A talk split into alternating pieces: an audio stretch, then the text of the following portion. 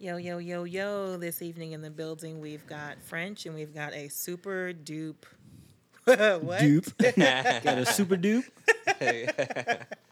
What was I going to say? Super Duper? dupe Super sush. duper? Super duper. super dupe. Uh, yo, yo, yo. We've got the super duper dope um, sushi chef and more French with us today.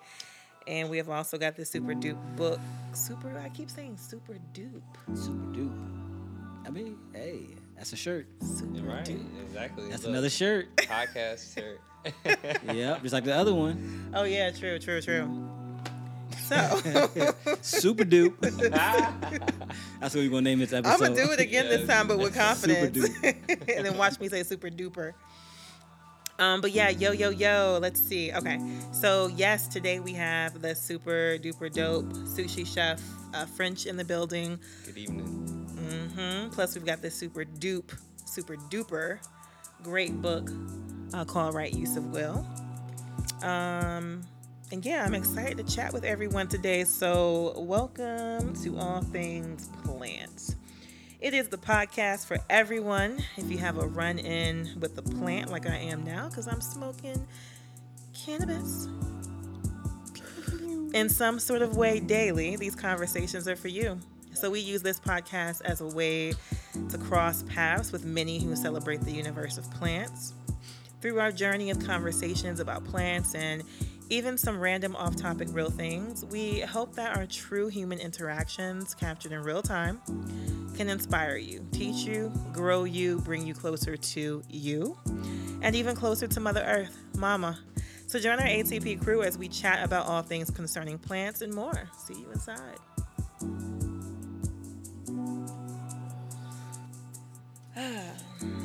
welcome, welcome, welcome.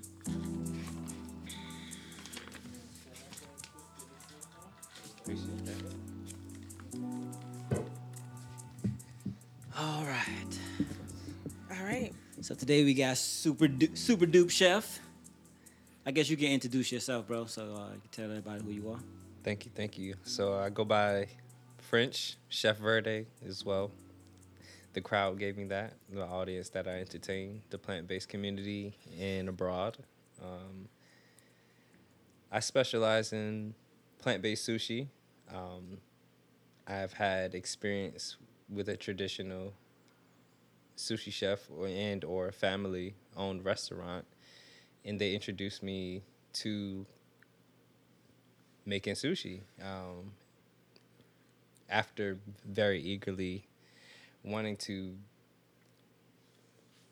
use that as a um, discipline while being a chef, I wanted to know, I wanted to master being able to make sushi. So I developed that skill um, very humbly amongst a family business, which I give thanks to. Um, shout out to Kotobuki. Norfolk, Virginia. Um, and um, yeah, um, I do have a sincere approach to f- cooking food. I want us to all always have um, uh, what would that be? The most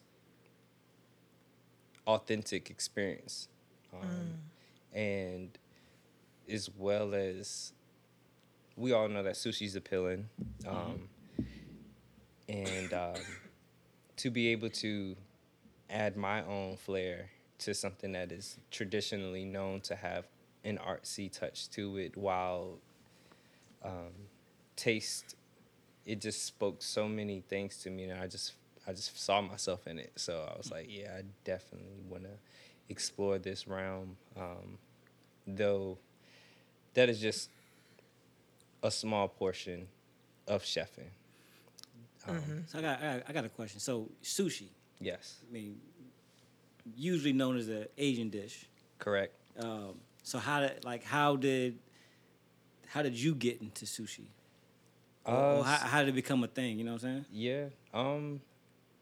So, my partner and myself, we love sushi dates, and we racked up on some, you know, date And those those bills were, you know, a little Yeah. intimidating over time. I was like, dang, I need stock in here. Yes. but um, yeah, cause like yeah, you know, that's like a easy hundred dollars Oh, just yeah. to just you know enjoy that. Um, and um, yeah, I, that was actually our first date. We we mm. created sushi in her house, and and yeah, that was and her mom, uncannily just or candidly just took this picture of me at the table making the sushi. And to this day like i'm actually a you know professional sushi chef. So that came full Wow. circle. So that was the beginning. that was the act- that was our very first time spending time together to say that we were going to go on a date and we made our own sushi And then, how many years ago was that? that was 2012 so we're 2000 that was 11 years ago Oh man. Wow. yeah Full That's circle. crazy. full circle So it, it started there. It started with just a date. Yes, and then 2019, after um, going to Kotobuki, and we had a date there, and Going to where? I'm sorry. Kotobuki, that was probably like our sixth date that year. Um, it, I won't forget it. It was in May, um, no, or April, April or yes, it was in April, and um, because I started the first week of May, so um, we that was the same year the first Something in the Water came out, and so 2019, um, in May, that's when I joined the staff of Kotobuki, um, side by side, the master sushi chef of 17 years. So, yeah. O- Yeah. Okay, so so when between the date and that moment, were were you already thinking about making this a business thing? Were you already on the path, or just To be honest, no, it was not even um, business wise. I think it was just more innocent of just saying like, I really, I know food was her love language, and I wanted to speak to her. I wanted to effectively communicate, you know, show and prove. Word. Like, I could do that. that's super dope? That's beautiful. That is super Thank you. And Kotobuki is real. Have you ever been to that sushi restaurant? No, I haven't. It's right here in the neighborhood. Okay. Yeah, and they've got um, some of the most creative uh, plant based rolls out here in regards to restaurants Dope. before we have what we have now, Chef Verde. Coming out with his super dope sushi rolls. Yes. Um, most places that you go to for sushi, um, when it comes to veggie rolls, you're gonna get um, avocado cucumber roll, Sweet potato. sweet potato tempura. Uh, you might get one that has some seaweed salad, so seaweed salad, asparagus, cucumber, some avocado, and then uh, you get the oshinko, the pinkle, the pickled. It's like a pickled root. Yeah. Yeah. So at Kotobuki, they had um, several rolls, but one of them had oyster mushrooms and like a mango sauce. You know, they had some very Mm. Dope. creative type sushi rolls. You know, that's why I don't eat a sushi a lot because they don't have a whole bunch of options for me.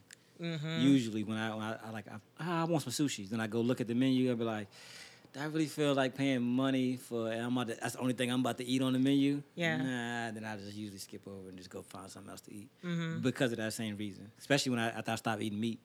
So Yeah. really just cut all my options down way Mm-hmm. out the way. So So yeah, you've got some options now. Let's uh, share one of your favorite rolls that you love to make. My favorite that is just I believe is very refreshing, is very it hits all notes, um, in its simplicity as well. It's called uh, well I named it um, Midori, which is Japanese for the color green. okay, And um, it consists of avocado, cucumber, ginger, and vegan chicken strips that Dr. Praeger's used to make, but they discontinued them, actually, unfortunately. However, that just made me even better chef because now I still want to be able to make that roll that I, you know, when you ask me, that's what I want to say. So I, you know, I got to make sure I can continue to produce that. Word. So um, yeah, that that is my go-to role actually, um, because though it does not have the wasabi, I just feel like it has a synergistic message from the, you know, chicken is on the land, but of course, we're talking about vegan chicken. Um, but then you have, you know, the seaweed, that's the ocean, your rice is from the land, your avocado grown on the land, cucumber grown on the land. It's I think it's it's a really great balance and it just has a very sophisticated taste overall mm. and it it's still to the palate of traditional sushi. Mm, mm-hmm. It sounds good. Yeah, I don't like cucumber. So Oh. Oh, whenever I hear that's cucumber, I'm like, ah. yeah, I'm just. Ah. Yeah, man. I- I've tried it a bunch of different ways. I've mm. tried cucumbers fresh out of the ground. I mean, I've tried it all kind of ways. Oh, you know I just what? can't do it. There is a lemon cucumber that um, a farmer in I think Surry grows. That would be really good in one of your sushi dishes. Maybe we can collaborate and make a roll with the lemon cucumber. I can think of some cool things that we could impart. Uh, but that um, that uh, lemon cucumber, when you bite into it, it tastes like a fresh glass of like lemon juice with a hint of cucumber. Mm. When I, when I hear that, I just no, I'm joking, but yeah, I just cucumber is so overpowering to me. That's why. We don't want nobody to vomit tonight, so chef, can you tell I'm us just about a joking. roll that you have that doesn't contain cucumber? I don't mind me. Yes. I, however, I did want to speak on that real quick because I I've discovered that, you know, you can technique something to taste almost sometimes, and I what I mean by that, mm. for example, um, depending on the cut, mm-hmm. and depending on the the the what do I want to say? Okay, the sh- shapes involve taste and shape or cut. I guess let's let's just go there because geometrically, mm-hmm. sh- fruits and vegetables are designed to geometry, right? Mm-hmm. So Okay. When you can actually, uh, let's just say you have a um, a baller, a melon baller. When you taste watermelon from a melon baller, it's so different from the actual taste of a just a normal slice of Yeah? watermelon. Hmm. And then when you, for me, when I pre- when I prep the cucumber, I julienne peel the cucumber. So when you can give a similar shape to what it originally is, Mhm. yet you you change the proximities, that changes the taste in your whole experience behind it. Period. That's pretty interesting. I never, I never even knew or thought about that.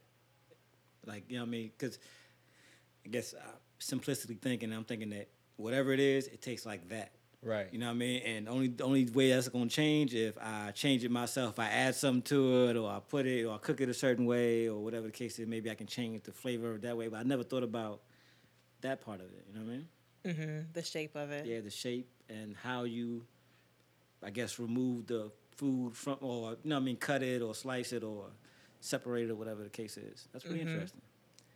Hmm. it changed my perspective on food period and that that honestly made me think that there's more that's the there's more there's a mystery to you know of course pairing and creating flavors of things when you can discover what hasn't been discovered. Yeah. Um, mm-hmm. so yeah that's the mysticism behind a little bit of that I can see that applied to some things. Like I, the first thing that comes to mind is having a falafel wrap, like we discussed mm. earlier. Mm-hmm. I like cucumbers in my falafel wraps. Um, some people make it with pickles, mm-hmm. but for those that make it with cucumbers, I would rather have diced cucumbers in my falafel mm. wrap versus, let's say, shredded mm. cucumbers or julienne cucumbers. I want them diced. exactly preference Uh, or if I'm having, um, or even the tomatoes. You like tomatoes? I do, but I, I do I don't like them on certain things in certain ways. I'm with you on that one. So I, I think you and I both are probably really particular with how they're cut. yes. So like in a salad, you know, I I I would prefer diced tomatoes versus you taking a beefsteak tomato and slicing it thin and round. Yeah, for sure. Yeah, yeah, yeah. I agree. Like nah, I'll take the whole like little cherry tomato before I taste like mushy or thin Oh, yeah, nah. tomato. You know what I'm saying? Like I, I'll. and I need my cherry tomatoes cut in half or quartered. I'm that particular. Yeah, man, I, I I feel you, but Mm-hmm. I will do both. You know what I'm saying? But I have to like. Then I, I'm saying thinking about like when I when I eat a whole one like that, I got to put a whole lot of other greens and stuff on the fork along with the whole. I, I don't like it when it's just true. mostly that. You know what I'm saying? That and a little bit of like, nah, I gotta have it. If it's a cherry Yeah. tomato, grape tomato, in that form, Mm-hmm. when they're steamed, that expression and flavor comes out so much more. Have I ever had steamed? Steamed think I ever tomatoes had would change your tomatoes. life. I don't think I ever had steamed tomatoes, especially little grape tomatoes. I can I can see that because cooked tomatoes in it within itself is just a different flavor. It's like it increases the depth, the sweetness, and it's not as for me. It's like a watery thing. Like raw tomatoes are just like. It reminds me of a Nordstrom shoe. There's always some not Nordstrom a, a Nord what's it called Nine West. It reminds me of a Nine West shoe. Nine West shoes are always missing that element. It's like you could have added like an extra t- one or two centimeters to the heel, and the shoe would be perfect. but it's always missing something. So that's what tomatoes are kind of like for me. I think I've only had one. I think it's only been once I've had a cherry tomato where I'm like, oh my god, this really tastes like a fruit and it's delicious. Everything else is just like, mm. but I still, I, I still like to have it, but I, it has to be such a tiny amount because it's difficult to find tomatoes that taste really good on my palate. I'm excited about traveling out the world and trying some tomatoes from different places, like maybe Italy or something. Mm, You know, Mexico too.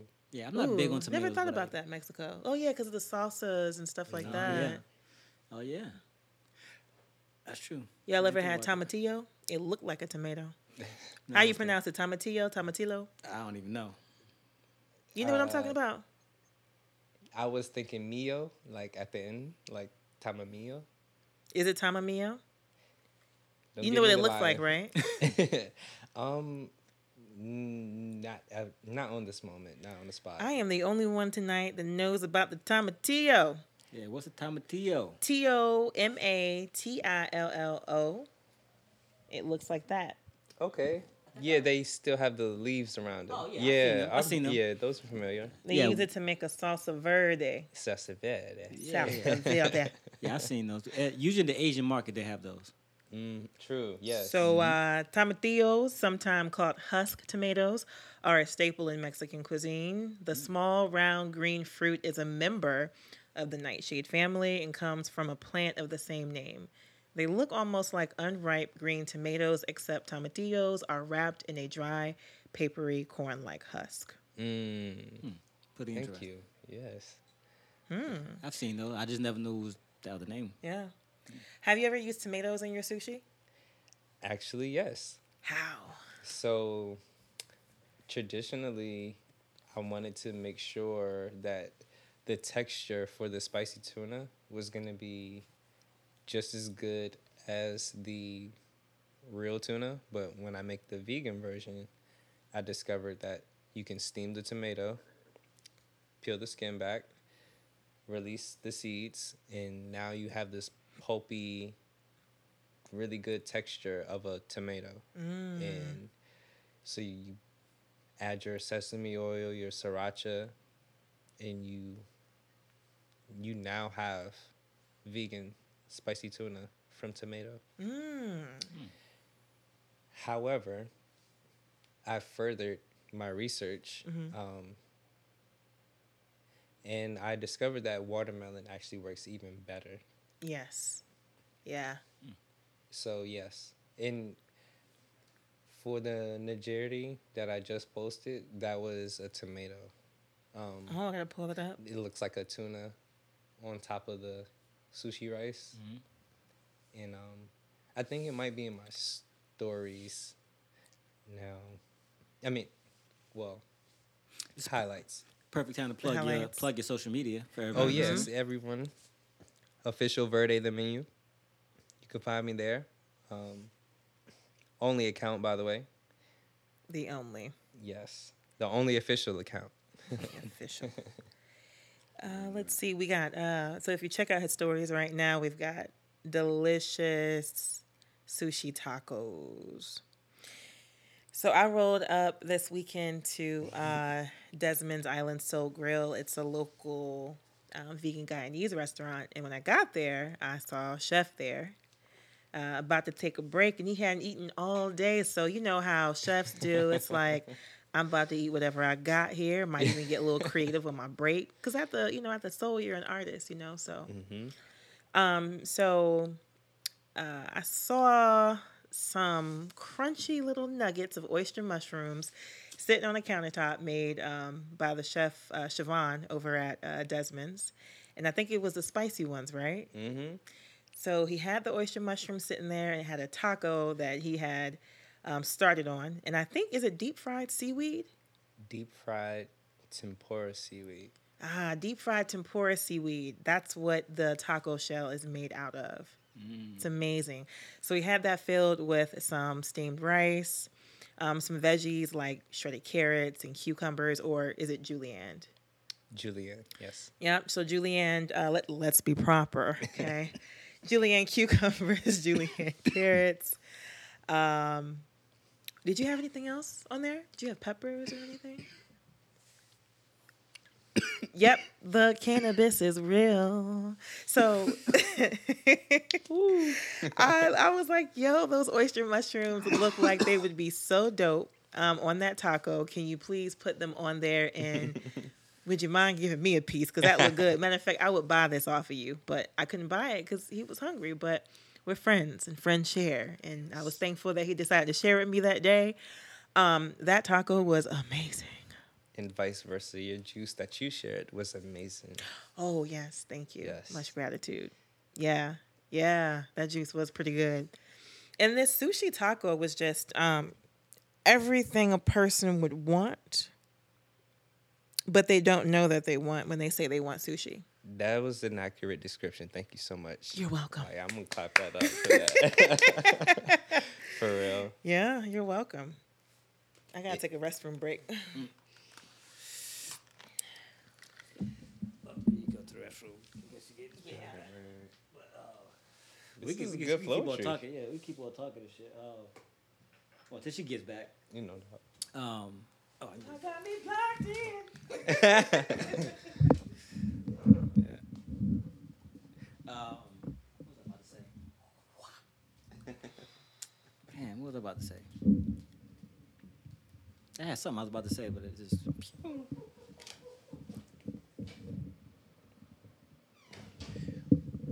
Did it have to do with the uh, um, seaweed by chance? Oh yeah. Mm, What is tempura?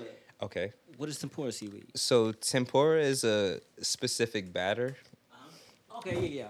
To like the tempura shrimp. Exactly. Okay. So yep, that's the fry batter for um, or traditional Japanese frying batter.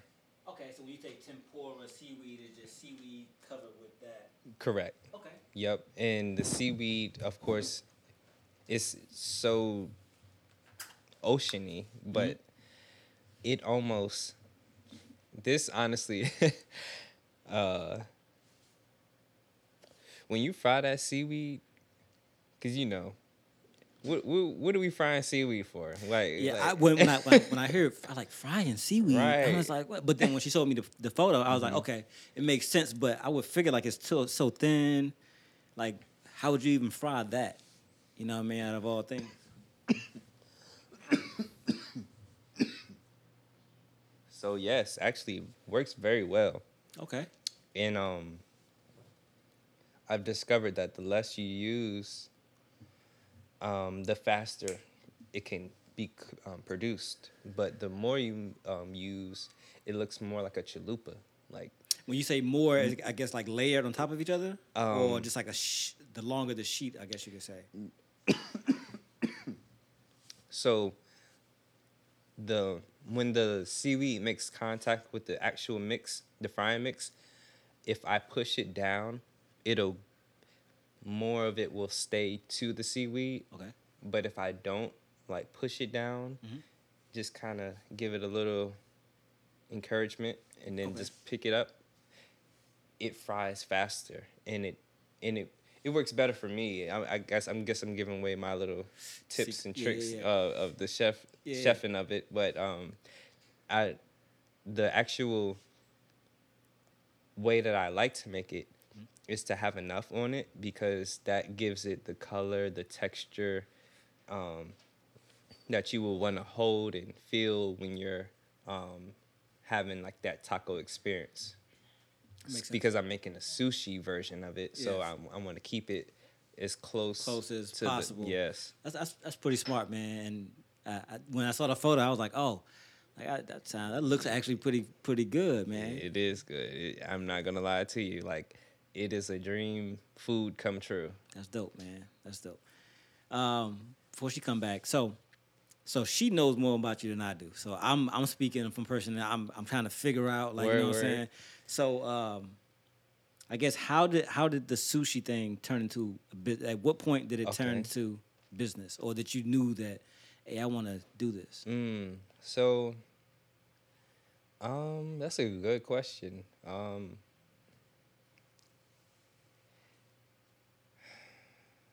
before I was, before I had even acquired the job, um, Kotobuki, I was already doing Verde. I just hadn't done sushi yet. Okay. So What kind of what kind of stuff were you doing at first? So I was doing um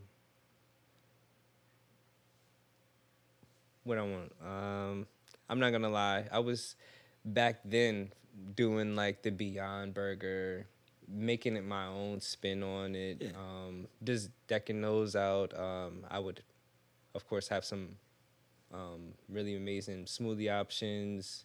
Um Always vegan.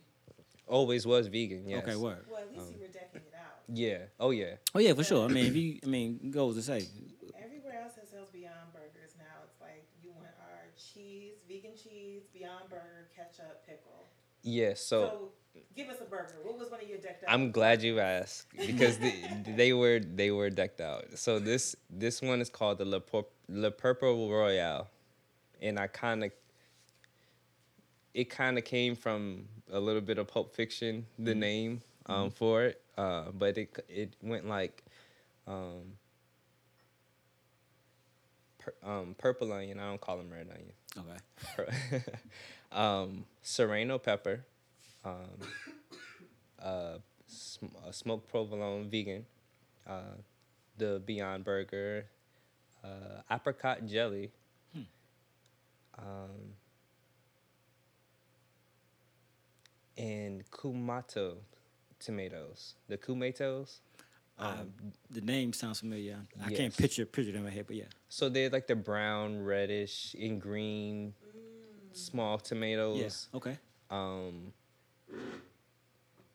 it just all the all the flavors were rich to me and respected respectable in their own manner and mm-hmm. when they all came together it was just like this is the purple royale like and when you had that like honestly my first customer he purchased one mm-hmm. and an hour later he called back and ordered another That's dope. and his friend. They both. So that was amazing. Um, dope. But yeah, that was that was a little something something that I was doing with the burgers now to this day. Though I have come up with my own burger Mm-hmm. um, formula. That's non no soy. Um, so I can continue those things because Dope. very recently I started paying attention a little bit more to the natural flavor concept Okay. that they're putting. You know, like when you read these things that they Oh, quote let's talk about vegan Okay. and The natural flavors that they use. it's not natural. flavor. Yeah, yeah. yeah. Mm-hmm. So, so you're familiar, and I'm, you know, a lot of us we, we're in a time where we it's the age of information. Nothing, all truths are coming out. We're lear- we're learning things, and we want the best to put inside of our temples. You Yep. know, we all would- s- there's still respected respectable people like ourselves that you know Mhm. so yeah Um, those things matter to me, and I feel as a chef that I always want to have my integrity and my just my game plan for how I I want my honesty and my art to be revealed at any point in time um, with no regrets. Yeah. You like whole, all, yeah. That makes sense. I um. So all right, so you went from the burgers, and Mm-hmm. then how did the transition go from burgers that that that type of cooking to the sushi? Okay, so yeah, um Oh yeah, I was making quesadillas. I was making a little bit of everything still, but yeah, like the um But you wasn't making sushi though, right? yeah, no, the sushi the sushi was just the date in the beginning. Okay. Right. All right, so so make sure I understand. You have Verde before the sushi date. Right. Okay, and No, then no, no, no. Actually, the date was before Verde ever Ah, okay. Yeah. So then the date happened, then Verde, and then Verde just end up. You, I guess, during this time you were still doing sushi because it was the same. You know, what I mean, that's how it started with you and. it I picked it up because and put it applied it to Verde because I just felt like you know what honestly through my sushi journey and career um, from start to where I am now um, and I'm just keeping it a band because like I said shout outs to my you know humble beginnings However, I knew that because I'm a plant based, I've been plant based for this is year 13 for me. Word. Dope. And Round of um, applause for that. Respect. Round of applause for that. Whoop, whoop, whoop.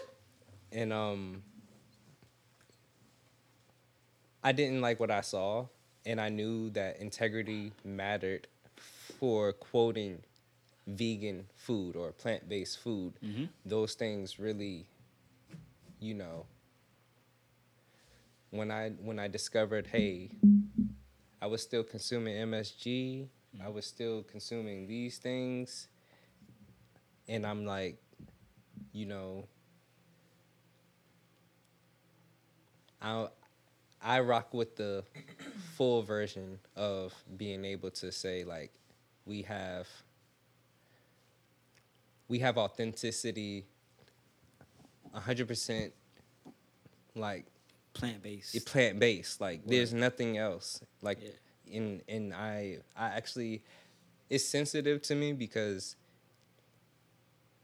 it happened throughout my career Mm-hmm. working for other people as well like they saying that they're selling something that's plant based but it's not all the way and it's Mm. Like so I wanted to make sure that that option was available and above and beyond for people that like- really cared about. right exactly yeah, yeah, yeah. exactly those standards Yeah. matter Yeah, because a lot of people only care about the the label of it. Right. You know what I mean? They want to make sure they want to feel like they're eating health, healthy. So they go for the all natural ingredients or, you know what I mean, the all natural things in there. And, you know what I mean? Or, like you said, the, the plant based stuff is not really plant based. Yeah, You know what I exactly. mean?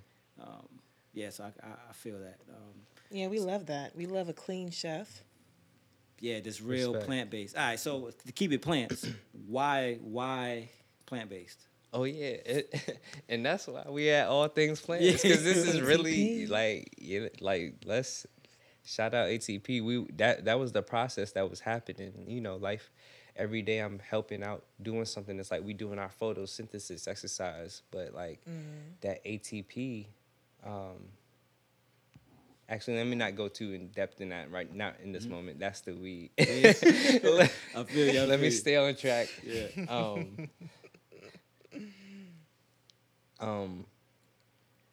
So actually, what what So was, the because he's like you said plant based. So I was asking you like why like why why the shift to the plant based? What's the for you Okay. personally like what's the importance? yes. Why, why why the change or why the shift?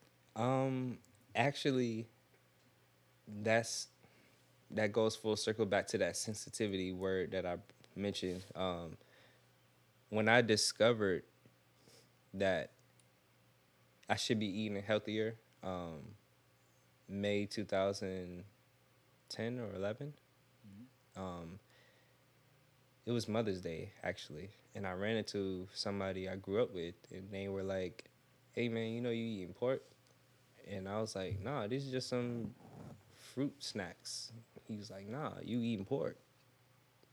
And I'm like, wow, what you mean? Like he was like, yeah, look that word up, gelatin, right there. And we looked it up, and I discovered, and I was just like, wow. And what I did in that very moment, I just took them and I tossed. I just launched them. I mean, not even tossed. I launched them in that. I just didn't want that energy to.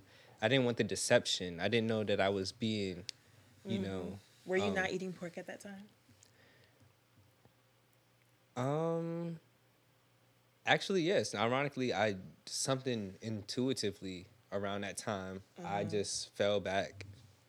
Um, my first job was at Foot Locker in um, well, f- official job, um, and um, the the manager he was from Brooklyn, and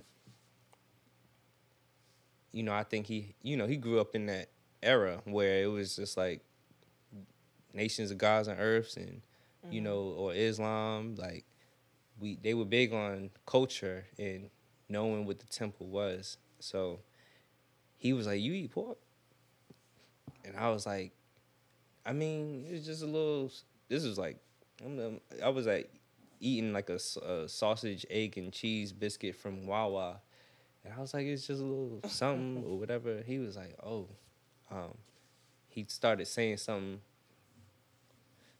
oh, it's, you don't want it. I don't. Whatever he say, he he, he won't rocking with the pork. But Yeah. then, I don't know if he like. I don't know if it was a seance or something, but my stomach just rocked the next day. I was like not feeling well, like, and I knew it was the pork, and I was just like, yeah, I'm not eating this no more. Like, so Mm, the power of awareness. it, Took it that same thought I was Yeah, having. like that. he helped raise your vibration, and at Yeah. that vibration, your body is like, up, right, up. yep, I swear, man. I think if people would be have a certain amount of awareness about what they eat, Yeah. they would you would know what's wrong with you when you have your ailments. Mm-hmm. You would you would be in tune to like why you have the headache or why you have the stomach ache. Because I think a lot of times it happens to people and they put it off on something else, or they just won't even they won't even think they won't even think about the food. Like, I got a headache, or maybe they'll blame it. They'll look everywhere else. You know what I mean, except for the food that they're consuming. right, Mm-hmm. To what's going on with them. So Mhm. yeah, that awareness. Actual big. right up under their nose, Right up under their nose, literally. literally. And you knew it was the pork. Yup. So yeah, those. Yeah, I just the the discovery of like, wow, I'm poisoning myself and and I can actually feel it. Like, that's not something I'm gonna help my body do. Um, Was that the first situation you had like that, having an awareness about the effect meat had on your body? No, um, because my parents, um, well, I'll speak for my mother, because that's who raised me. Um, her father, Big Big John from the harbor, was seven hundred and fifty three pounds. Ooh. And when he fell to the ground, he needed people to help him. He needed five strong men to pick him up. God damn. So, and I just saw that, and I was just like, "Yo, I'm not. I'm not going. that's that's not gonna be my future. I'm crazy. seeing it now.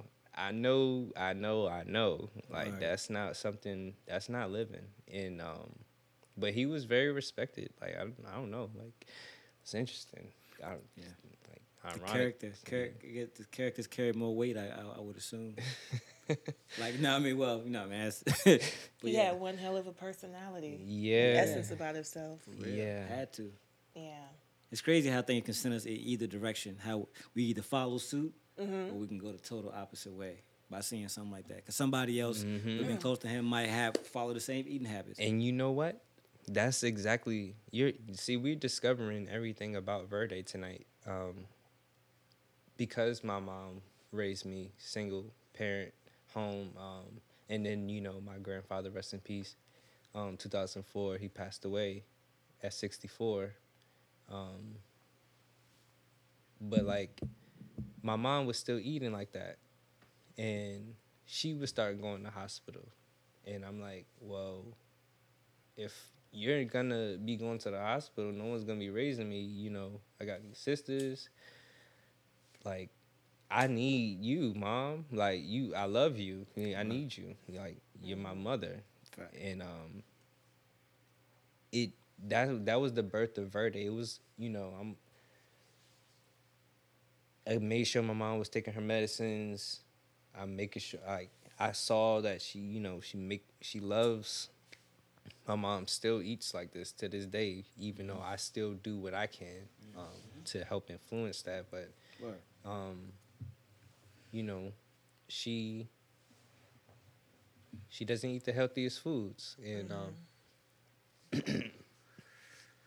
I had to I had to make my own food because she wasn't, you know, what I'm saying like going to do such because she was making what she was making. So in high school, I decided to become plant based. so In high like, school? in high school, Damn, you were really aware. yeah, That's great. You mind ask how old are you now? I'm 29.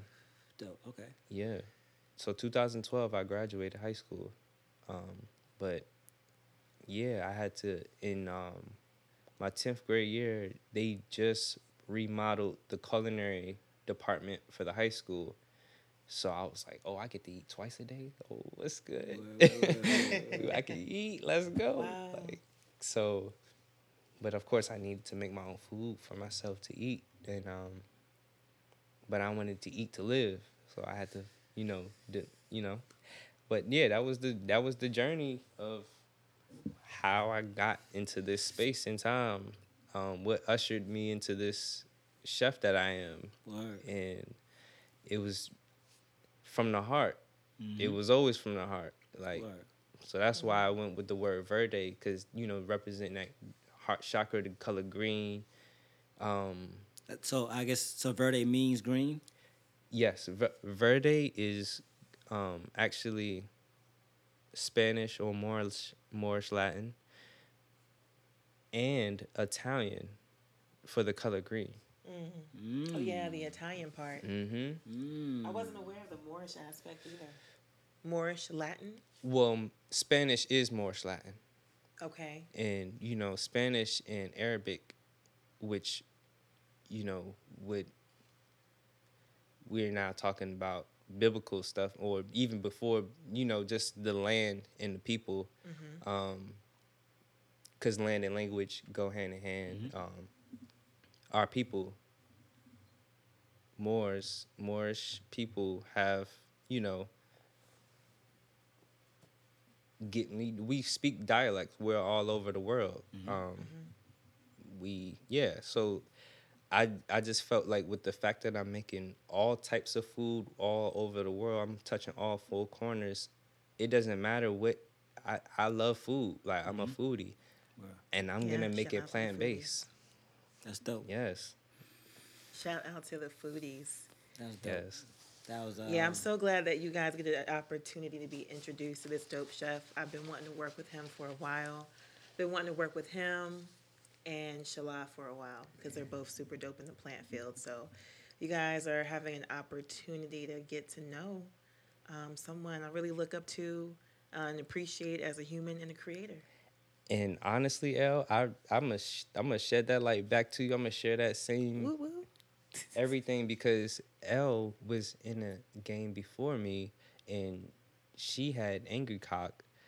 The angry cock, let me let me The angry cock, yes. yes. She been putting it down and was before Verde and completely inspired Verde and myself, my partner, like with you know, just from she had the cookies, the, the lemonade. The pineapple habanero lemonade. that you never had but you needed and you didn't mm-hmm. even know you need that's when you know you got something when you when you you have it and you like i didn't know i need that and it was created out of the mysticism of Elle and her parents like just manifesting this amazing concoction like she is mm. a five star juicer, five star mixologist. Like I'm thinking about. It's funny. The sister that won, uh, what was that show on Netflix with the drinks? Um, Drink Masters, Master. Oh, I don't know. Yeah. I, I, Okay. Okay. I think I yeah. seen it. Googling it. her the sister LP won from DC. So L, you know, the, the woman been Mm. winning with the mixology, like, and there's a sister in um Atlanta that has a spot, um, and she's a mixologist as well. Like, the like the woman has been like y'all been doing y'all thing, like. So I actually I want to hear about the, the angry dick, the angry. what's it called? What? The angry cock. Yeah, well, I, I'm not hip to the angry cock. You know, you didn't tell me about the angry cock. What's Yeah. that? What, what was that? You'd be cocky if you were this raw too. That's the tagline. Word. Yeah, it's a plant based. It's a. It is a plant based company. Um, yeah, it's a plant based company that's badass, and it inspires a badassery out of people um, to be real and true. Because the CEO is real and true, and she's been told that by her being real and true, her friends are inspired to be more themselves. So it's a brand that's about inspiring people to be more themselves and also bringing dope ass flavors of plant based foods to the people. So it began with a lemonade and cookie line. Um, and the lemonades were handcrafted. And you had to get both. You had to get both. Okay. All right. Oh, yeah, yeah, yeah. So hold on, you you, you going too fast. So Oh. It originated from hold on. So all right. what what exactly is the angry cock? It said it's. is At it- the very base, if I'm talking to an investor, it's a food and beverage company. okay, Yeah. and it started with the cookies and Mm-hmm. Lemonade. as that was a, separate brand, a separate path. Uh, that was something before this came along. Oh yeah, this started probably back in um, I don't know. I have everything written down, but like I don't know, like 2000, maybe 16, Mhm. maybe something like that. Mhm. And it started in the house, and um, I was making juice one day and was like, you know what, I want to make lemonades. So I purchased a hydraulic press to squeeze lemonades, and came up with a really dope flavor: pineapple habanero lemonade. Mm. So the goal was to make these um, artesian style lemonades that had super dope flavors that you couldn't find anywhere. Mm. Okay. Accomplished. Okay. Word. Word, Check word, part. word. Checkpoint. So you know what? Now it makes sense why I'm really good at making juice, though. I've been a mixologist. You've been Thank there. you. Been. Yes. shed light. Yeah. yes. Oh wow, that's, That's pretty dope. cool. So you been- yeah. So you've been mixing stuff up for for a while. Yeah, I had contracts in several businesses. Uh, one particular one, uh, shout out to House of Consciousness on 35th Street in Norfolk. Ooh, ooh. Jaconi Cafe, go check them out. They've got vegan food, the vegan Kush Pockets, I think it is. Mm-hmm. Yeah. The Kush pizza. Kush Pizza, Kush Nachos. yeah, so check them out. That's dope. That's a good Um, so yeah, they were one of my um, clients, and they would purchase so many batches of lemonade because they were selling out. That's crazy. Yeah, they so came you've been out 16 here for bottles. you've been out here for a minute in these streets doing that thing thing, huh? Oh yeah, Yeah. See, I, I ain't new to this. I'm, I'm, I'm getting I'm getting to know her just you know what I'm saying. Getting to know you as well. So that's dope. I love to, I love to hear like the uh, origins of how things came to be. Mm-hmm. Those kind of things inspire me, and um, it's, it's super intriguing to me. Um, yeah, because everybody has a different path, and the why is always is some might be similar but never the same. Mm. Everybody's Yes. story and walk is different, and for at different times for different reasonings, and you know what I mean. And um, I like to shed light on that. Like, I, well, I find value in shedding light on that. You know I mean? is- it's is dope. valuable. Yeah. Absolutely. Because Yeah. yeah. I mean, it, it could happen anytime. Any shift in life could happen for so many reasons, and we won't- sometimes things that get started, and we don't even know what it's about to spiral into. Mm. You know what I mean? You can you can start with one, like I don't, I'm gonna do this, but then you look ten years ten years down the line, and you're like, damn, like this came a long way from where what I thought it was gonna be, or my you know what I mean, my original intentions were. So Wow, we've got some dope brands, and I Yes, think you know collaborating together in different ways, we can definitely um, bring it to a lot of people. Oh, that's what the people want, and we always Yeah. gonna bring it to them. Mm-hmm. We've been doing it, and we we don't have a reason to stop. Y'all are y'all can trust us. Y'all can trust that All when y'all come to us, you're gonna get flavor. That is the key. Anybody that I work with, when when it comes to food, their food has flavor. I just want to make that so so so clear. Flavor. Flavor is very important. Like when I had that sushi taco, um, I'm gonna tell you what that was like. Sit back, light a J, relax, and if you don't smoke, pull out a drink. If you don't drink, get you a glass of water with some lemon. So this taco, oh my God! So you take a bite, and initially you hear that, you know that that crack. So that's texture.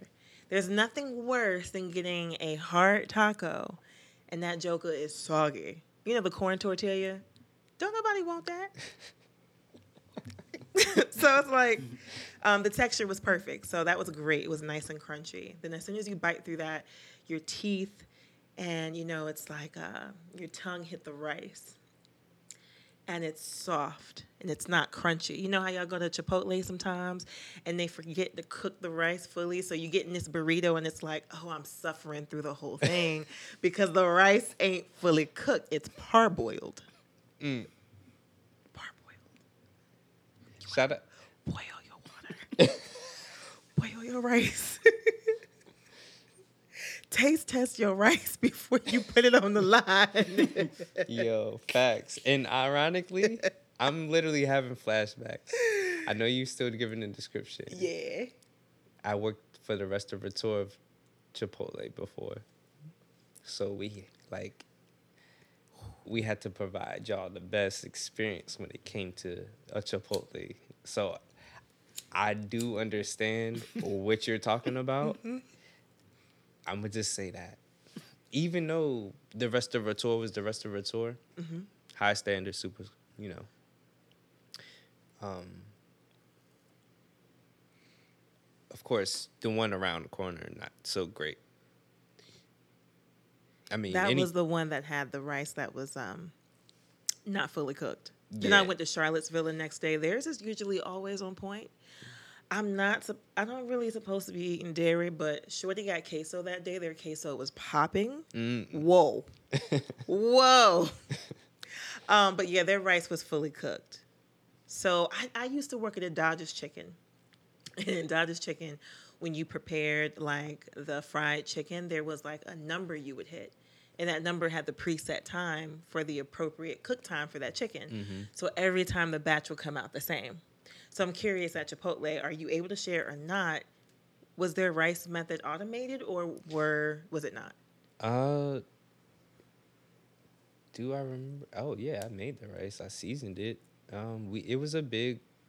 Yeah, nah, we um. Okay, yeah, nah, you bringing me really back into that kitchen. That was a minute ago. um, okay, we had a big rice cooker. It was super huge. I think it was like five gallons. Um. Uh. Yeah, I mean, it, it depended on who was at who was working a shift. Really, that's really what it came down to. Yeah. Because you have people like me that actually care about my job.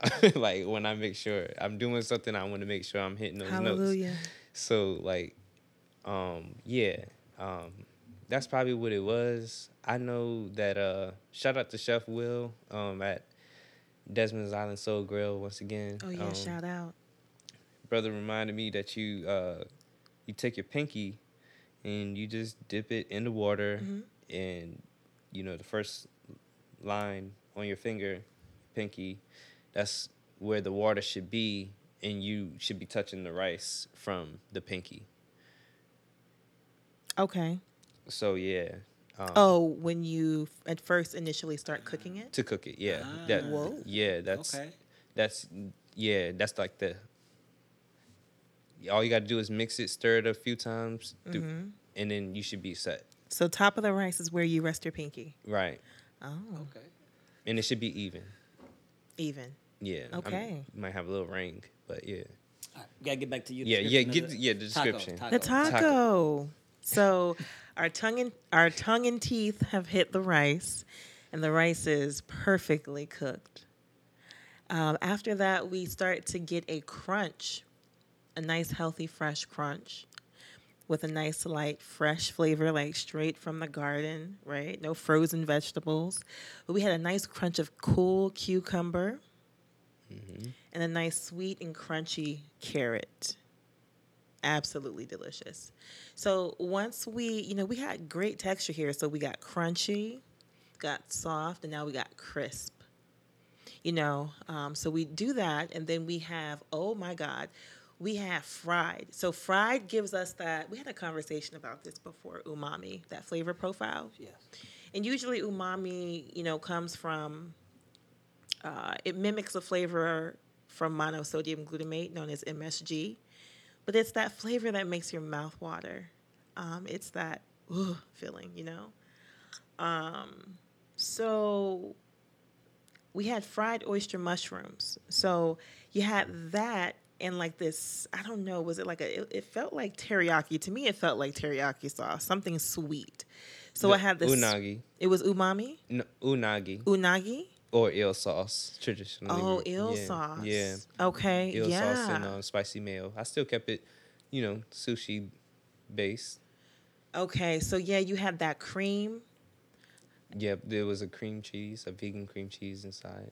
Oh my! In the taco. Yes. Oh, see, I didn't even know that. So all of these flavors were melded together in this perfect, creamy, sweet, tangy sauce. It was absolutely perfect. It was like getting a taco at Taco Bell with the Baja sauce. If you're into that, yeah, it's just the best. So we are looking forward to more sushi tacos. I would love to see sushi tacos That sounds great. sushi taco stand, sushi tashi, sushi taco uh, restaurants um, all over the world. It's worth that. We're gonna get that done. We're putting that out there. I think it's gonna be super dupe. Yeah, super dupe.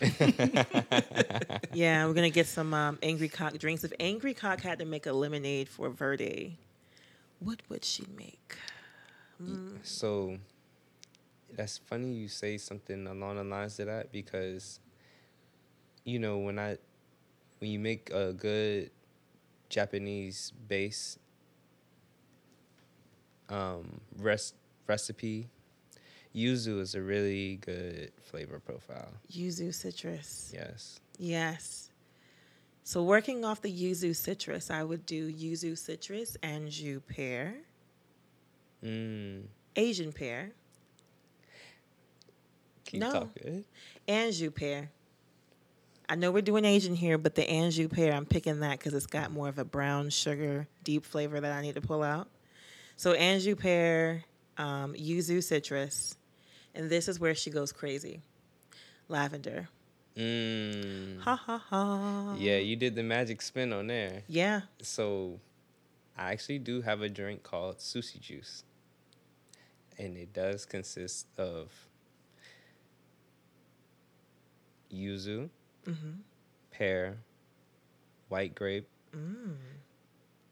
ginger, Ding ding ding. Three. And uh Three the same. Yep. Yeah, exactly. Like um We know the pairings. exactly. We know the pairings. Exactly. Wait, what kind of pair did you choose?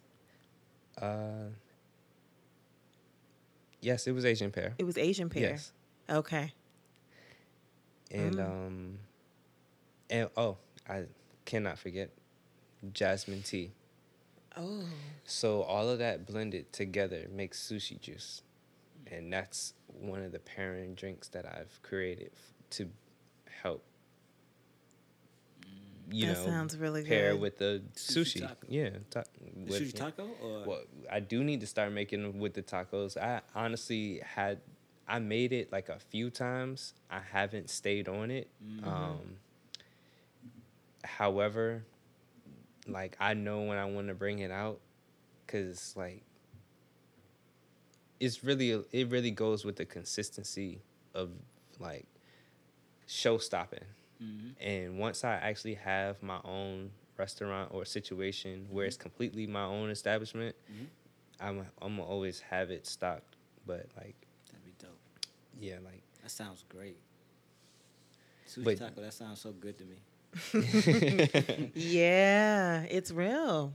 But your lavender like spin, I love that. Like that, I was like, okay, there she she hit the, she hit the magic L word right there. Yeah, y'all know something crazy? The lavender just reminded me of something over the weekend um, in Virginia Beach, right near the water, the ocean front. There were these uh, a huge rosemary bushes I saw, Mm. and the rosemary bushes were in full bloom, Mm. and the flowers are like a bright purple. Yes. Have y'all ever seen Yes. a uh, blooming rosemary bush, I have. I or am think I the have. first one? Hmm. I don't know if I have or not. I've seen a lot of plants, and I Let me key in on so many because photography. Yes. So I've I have so many photos of plant. I wouldn't know. I couldn't tell you what they were, but I'd be keying into No that, you know doubt. Because I walk around and be exploring, do it like just I just be walking and walking, and I'll peel on every back block. And sometimes you come up, you know, come across somebody got some uh, unique plant in front of their house, or hmm yeah, you find some unique stuff just walking around on a, on a regular. So I have a lot of photos. I have a lot more photos than I thought I did because since starting this podcast, it made me go into my Oh yeah. my Rolodex and start like picking out all like just looking for flower shots. Because back when I first started photography, I didn't keep. I wasn't. Re- I was really bad with organization. Mm-hmm. So nothing was named, and you know what I mean. All it just I was just doing photos and just it'd be numbers and that'd be it. Yeah. You know what I mean? Mm-hmm. So then I, I started going back and scrolling through. I'm like, oh, there's another one. There's another one. You know, Yeah. but I'm, I'm gonna share them once I get them. And you have a lot. You I shared a have a- lot, and they are so I have a dope. whole lot more. How many years have you been um, shooting? Um, it's probably been eight years, Okay. maybe like eight eight years. trying to think, maybe maybe a little longer. At this point, damn, time be moving. Yeah, no doubt. Uh, I think it's been about roughly eight years. Okay. something like that since I first picked up the camera. Yeah, yeah, maybe close to eight years, maybe a little less. Here's the uh, rosemary bush in full bloom. Yes, they look lavender. Yes. Mhm. It's crazy. I've been to a lot of Right? places with my camera, and I have so many photos of like this really random place, especially in different countries. I went to um, Portugal Mm. Oh one man. time, and I walked. They got a lot of islands out on the right, on the outskirts of Portugal. Yeah, the Polynesians. Yep. So I went to. I couldn't tell you what island it was, but some island, and I walked that motherfucker almost the whole island. Mm. Almost walked. Uh, I walked the flat spot of my shoe. Oh, but snap. they had a lot of different plant life and cows. It's like it's like a lot Mm. of like land. You know what I mean? So I got a lot of crazy photos from out there. I found the other day. Pretty dope. Yep. This conversation's going really groovy. Yeah, I think you did having a good old conversation. I want to hear about this book that you was mentioning Oh yes. uh, after you get back. Um, This book is amazing. Have you heard of it? Uh, right Use of Will. Mm. I haven't. sounds like a good book. Yeah, yeah. Photography though, man, that shit is. Um, I picked it up by uh by chance, really. Mm. I, I never wanted to be a photographer. I never had no intentions on picking up a camera, but just somebody that was close to me that I was leaning on to do it for me just wasn't. Mm. Doing it, so you so- had to get it going. Yeah. I had to get it going myself, and it's all intent. Like I, I'm gonna do it until I find somebody else to pick pick up this torch for me because I got all this other shit going on. Mm-hmm.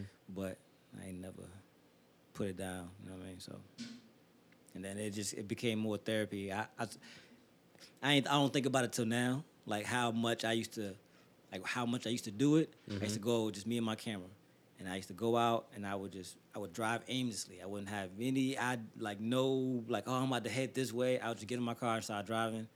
And just didn't stop for a while, and then get out and explore and just see what the fuck is wherever I end up at.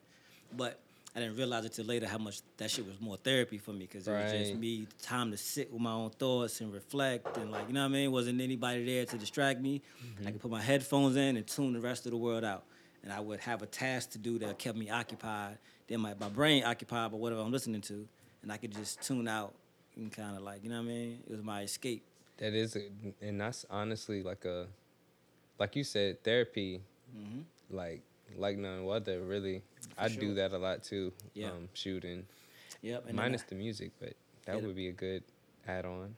Yeah, the add- the music for yeah, especially I used to it it made uh it gave me a sense of anxiety, but I used to like it because it really detached me from the rest of the world. I used to with the headphones in, I couldn't hear anything, and when you're exploring somewhere you don't know, it's brand new to you. You know, what I mean, you want to hear somebody walking up behind you and shit like that, but. Like I said, it would add that anxiety, but it would allow me to really disconnect and say, "Fuck it!" Like, ain't nothing, no distractions at all. Just me, what I see and what I hear, and it just took me completely away from the rest of the world. You know what I mean? Um, and then watching the world wake up, that was my thing. I used to make the thing, make it a point to like find places I could uh, watch the sun come up and go down. Mm. You know what I mean? Thank you. That's perfect. Yeah, right here. Thank you.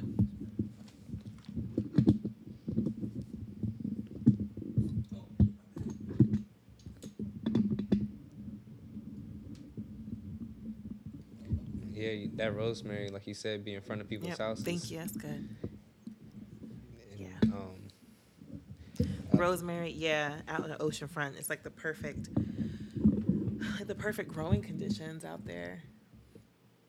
So I am pulling out this really um, amazing book. I was introduced this. I was introduced to this book um, by Drea, actually, of the owner of um, Mm. House of Consciousness. mm, full circle. Yeah, she had a book club, and um, it was mostly women. I think there was maybe one or two men total.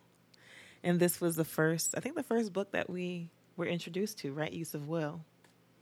And um, it's an amazing book. It's a book that took me several years to really kind of fully get through.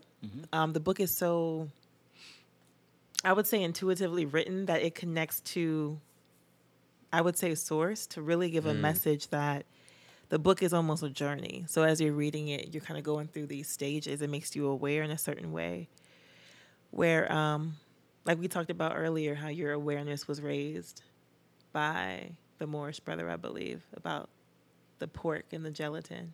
Yeah, no doubt. And then the next day you became aware that, yeah, I'm not feeling good and I know it's the pork.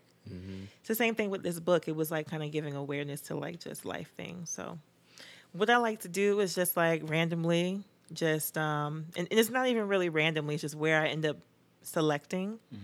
Um, kind of let source go through me and just let it land somewhere. And usually it always tends to speak to um, something interesting that the group of people around can connect to.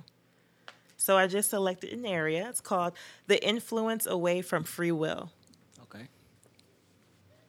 So long ago, before there was any experience on earth, the will was denied in the heavens by spirit energy that did not understand itself well enough to accept will energy. The spirit energy saw the will as holding it back. The spirits who manifested this viewpoint wanted to have more expansive experiences than the will seemed able to accept. The spirit energy perceived the will to be in apparent opposition to this.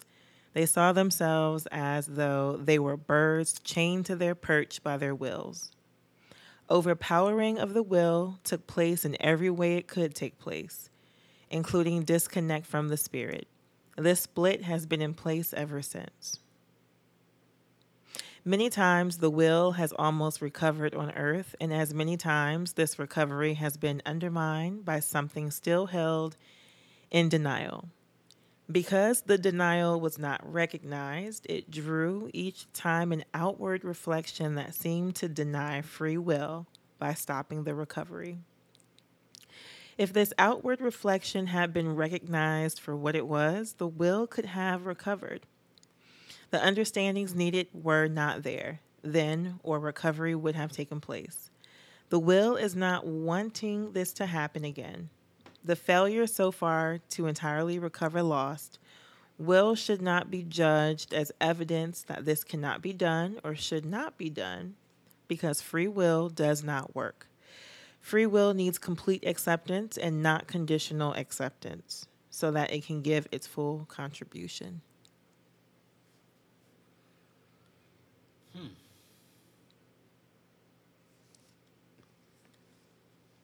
Did that speak to anybody first and foremost? If not, then you know that's yeah, cool. No, Yeah, but I was see, I was trying to I was trying to define what what I looked at as free will. Oh, that's important. She has a definition in the beginning, so I should do that. Mm. maybe. Mm. Yeah, because that's important. How I wanted to find this thing. Let me give an introduction. If this book is for you, you will know it from these first few pages. This book may stir emotional response. Please realize that this book is meant to trigger you and is not meant to be just a mental exercise. If you feel emotions being stirred, please do your best to allow these emotions direct expression as any sounds they want to make. Please do not act in response to what is being triggered. Just be present with your emotions. Okay. Mm. Okay. Okay. Um, so the definition um, the unconditional love of the Spirit for everything that exists has been understood on earth for some quite some time. This, in fact, has been called divine love. Now there is a need for another understanding on earth, that of divine will. Mm. Okay, I'm happy. I'm looking for the definition. Of free will. Yeah, because she does define it at one point. Yeah, because I'm I'm I'm think I'm trying to fit that free will, how I view free will, into a mold of not being good for the for the self. You know what I mean? So I'm trying to align with what you know what I mean. But I'm, but again, but when after she read that first part just now, it made me understand like, hey, this is not to be. You know what I mm-hmm. mean? So I get it. You know what I mean Well, you know, let's So- engage with it. So I like this better. What is your definition of free will? That's what I was trying to define myself. What do- what do I what do I define as free will? Mm-hmm. You know, back and forth. You know, if you feel you have a definition. What is free will? Free will. Because I attach it to the, have the, you have the free will to do anything. So that's I mean you have the choice. Is that what free will is? To is self having the ultimate choice? Um, free will. Well, she says divine will. So, is divine will and free will to you two different things? So what does she define as divine? Uh, well, she just said there's a need for another understanding here on earth, uh, divine will. So I'll read the next paragraph and we go from there. Most people on earth have made a separation between their spirit and their will. They have believed their own will was not acceptable and that to love in the way that God loves, they must eliminate their own feelings and opinions and do what they have imagined to be the will of God. An understanding is needed here. The will of God is not in opposition to the will of the individual. Okay. Mm. If it's not an opposition, it's with me then. Okay. Yeah, I get it. To me, what I hear is it's both light and dark, or what you perceive as light and dark. Yeah, I get. I guess for me, I feel like free will is is your choice. Um, that's the only thing. I, that's the only thing I, I can. Your choice? Yeah, it being your choice, like having the having having the choice to choose, like the what you want. That's the free will of it all. Like you know what I mean? Mm-hmm. Like whatever you decide. Mm, okay. You know what I mean? And uh, and I guess how I interpreted what you said about the God version is that, you know what I mean? It it is what it is. What he decides as well. You know what I mean? Mm-hmm. But it's not. It's, it's not to make to contest what you feel your free will is. You know what I mean? You can do whatever you choose to do, Mm-hmm. but you also gonna do what's what's in the plan for you to do as well, simultaneously. I guess. Um. Yeah, I don't know. That's that's a tricky one. I can I can speak on it from a perspective that I could relate to in this very moment, honestly. Um, and because we kind of like got into this space, I, I feel like being like we're we're aware of the filter that we can kind of use. So this will be an unfiltered thing to say. Um, uh, very respectfully, I think my divine will in this moment would somewhat look like making sure that I gave my partner some time this evening to because I know that she has our children right now and I'm using the choice of my free will to kind of be here mm-hmm. but instead of me acknowledging that I can only just be here, I'm also m- m- acknowledging the divine balance that could be in place I that could you. help her life, my life, the mm-hmm. children's life. We all kind of like sharing this mm-hmm. for sure. equilibrium instead of being in disharmony mm-hmm. where now that wouldn't really reflect divine in in her eyes or even mine because it just it you have to embody that will for real mm-hmm. because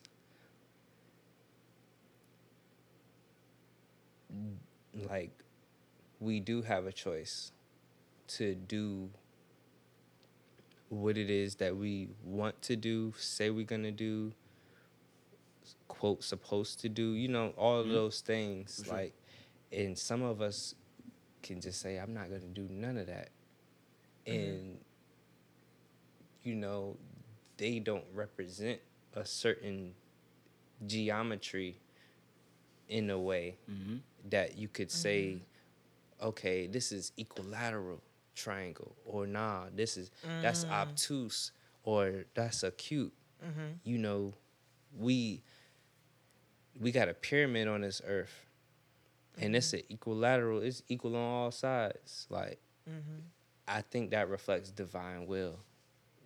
Coming back to that, and I don't know. I'm I'm, I'm just speaking from that space of where I know I'm responsible, where I know I'm acknowledging the Most High, where I'm acknowledging it all, mm-hmm. and just being real. Because I honestly, I do.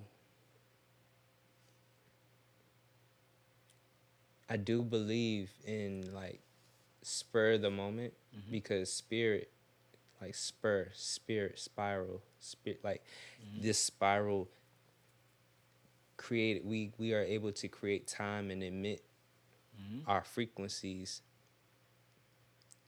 to show and share with the world that all things plants brought us here today. That's even saying that that's divine within itself. You know what I'm saying? Like mm-hmm. that I, I I'm a rock with it. Like I'm I'm still bound, but I, I also know that I it, you have to mold time. It's like mm-hmm. when you're in pottery class or something. Yeah, like, yeah, so yeah, yeah. that's I'm with it. yeah, I follow you too. no doubt. Respect y'all. Word up. But that, but yeah, I, I know we kind of went off the podcast Yeah. spaceship. Like No, that. this is I- not off the podcast. okay, this no doubt. is This literally word. what word. this is about. It's Yep. like who we are. I just want to show people that plants are literally a part of everything. Yeah. And we're Yes. having normal human conversations, but look at how look at how intertwined our lives are within plants. Mhm. So it's like plants and just human nature. Rooted. Yeah, because we're a part of plants. Like, Like we're alive. we're alive because of the plants. You know what I mean? Oh, that's you got the shirt on. I ain't even- yeah. hmm So, no, we love to have these different, you know, type of conversations. This is great. Shout out to my homie uh, Tony McCraven. That's, that's whose shirt this is. Oh, rooted. For His brand nostalgia. Shout out I'm to late. them. Y'all just said that. I was like, what? Yeah, but how the shirt says rooted. It's a dope. Like, Oh, what kind of green is that? Like a, like a. It's like a, Uh, what would you call this? almost like a slightly faded type forest Oh. green, in a Mm. way. Heavily Yeah. washed green. like heavily washed green. Yeah. I watched a it, I washed jade my shirts a almost, Almost a a, jade. warm jade. Oh yeah, warm faded jade Yeah, warm faded jade. with Yeah. like a not quite cream, like an ivory rooted font. Super dope. True, Yep, on the true. front. Yep. Shout out to my homie Tony McCraven. Actually, he was uh he was a part of my journey in this podcasting world because when I Mm. first started, I needed um I, I said before I, I had podcast network was always the goal, but I figured I was like I, I need to do a podcast myself so I can understand what it is and the dynamics of it before I try to go start a podcast network. And he was one of the people I would pull up on, pull out a microphone, and just sit down and talk and then go back and just study that of hearing myself converse with him and then figure out like all right i learned a lot about myself in that period as well but he was you know, you know what i mean? He was one of the person i used to lean on. Just pull up and just have conversations record it and just take it back for study material to understand dynamics of conversation and talking back and forth and the value of conversation. So Oh, uh, yeah. ties in. No, that's that- Value of conversation is important. full circle. And I think that's we're gonna get we're gonna I mean, I, I know the more of ATP that happens, Mm-hmm. you'll be able to discover a lot of these moments where it's just very like synchronistic or magical, if you will. So, Yeah. you've been having a couple of those Yeah, that's what it's really been like lately. It That's- really has yeah. been. And it's like, am I surprised at certain things? Yeah. More so, well, no, I'm not really surprised. I'm going to say I'm more so hella appreciative. But when I see it come up, I have a knowing like, yo, I did that. I did that because of the mindset shift, who I decide to show up as every day. Mm, I say. you know you got to realize when people have you know consistent consistency with certain things they are actively making that happen through discipline and lots of different things. So in the matureness of life realizing that it's like man it's so dope. So to me it just lets me know that i'm going about atp in the right way. And this is the first time i've been really open to letting people in and creating together. Because I'm not sure if you've experienced this, but in the beginning of my entrepreneurship life, um, discussion of money was always a difficult thing. Um, so I ran into that in the beginning, um, and I was just scared to have those conversations with people. And then I was also scared um, because I saw other business owners who sold their businesses because they actually told me, you know, in conversation, I don't want to expand and work with others. Mhm. So I was like, oh man, I've always wanted to work with someone, but every time I did, you know, things just didn't flow right, whether it was me, them, or both of us, or whatever the case may have been. So uh, now I'm like, I'm so open because I understand now that everyone has strengths and there's strength in numbers and building. And what's most important is working together in entrepreneurship and having fun.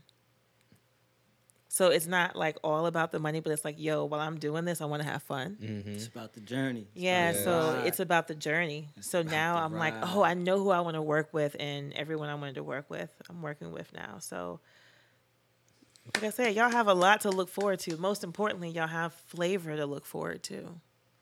Because yeah, some of that stuff y'all eating out there, it just it ain't hitting for what it's hitting. And um, we're gonna, you know, let y'all know just by y'all having the taste that we provide. And we're going to link up with some of the best other uh, plant based chefs as well Yeah, Right. Shout out to them. Yes, of course. That to bring you the network. flavors. The network is important. It's like a trusted network. You know, when you go into Target, you're going to get some of the best affordable brands. Like, but when you go into the other store, y'all don't even know what's up. So you don't know what the quality is going to be like. So that's what we're like the Target of plant based foods in a way. and Louis Vuitton sometimes too.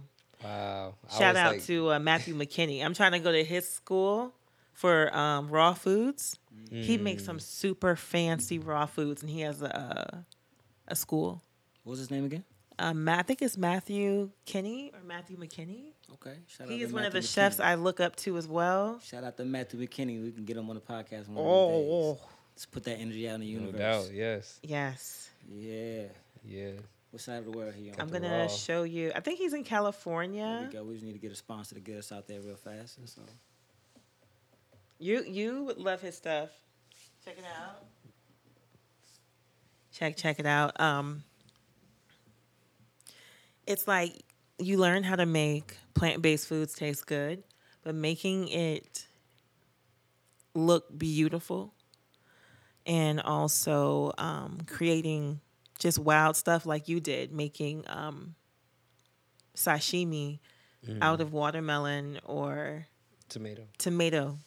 I guess you can talk call that a tomato concasse in a way. That's what they called it in chef school. Well, you steam yours in chef school. That's when you boil the tomato until the skin pops off, Mm, but you only boil it for a short amount of time. right. You could use that method too. I'm thinking. Slice it thin and then marinate it in like some tam- tamari and some ginger or whatever. Plants. All of this stuff is made from plants, y'all. That's how that happened. ATP. Yes, ATP. this is really dope. Shout out to um, Matthew McKinney. I mean Matthew Kenney. Yeah. So we want to um, thank you guys for listening this evening and tapping in with us. Do you have any final thoughts or words you want to share with the people about what we can expect for Verde? Yes, uh, we can expect this year to be uh, a very great offering from Verde to the public, to the private, however we need to get busy. We getting busy and we are um, serving, you know, a grand service. Um, we will have a an establishment we will be in these streets doing these pop-ups still doing these events um, trying to get it to you like give you an opportunity to have this experience um, maybe become a part of the you know family of supporting verde uh, eat your chakras is our slogan and uh, the heart gets what the heart wants Verde. Verde. Give him a follow on Instagram at official Verde, V E R D E, the menu. Yes, cookbooks coming soon. A cookbooks coming. Peace, y'all. you know, got, let them know where to find you at. Where to find me at? Find me on TikTok. Uh, they don't stop uh. TikTok and the name is at all things plants underscore ATP. Alright. Follow the podcast, on your social media platform. Just look us up. All things playing podcast. Yeah, that's all. I just want to plug that in. Love it. Peace. Peace. This has been fantastic, y'all.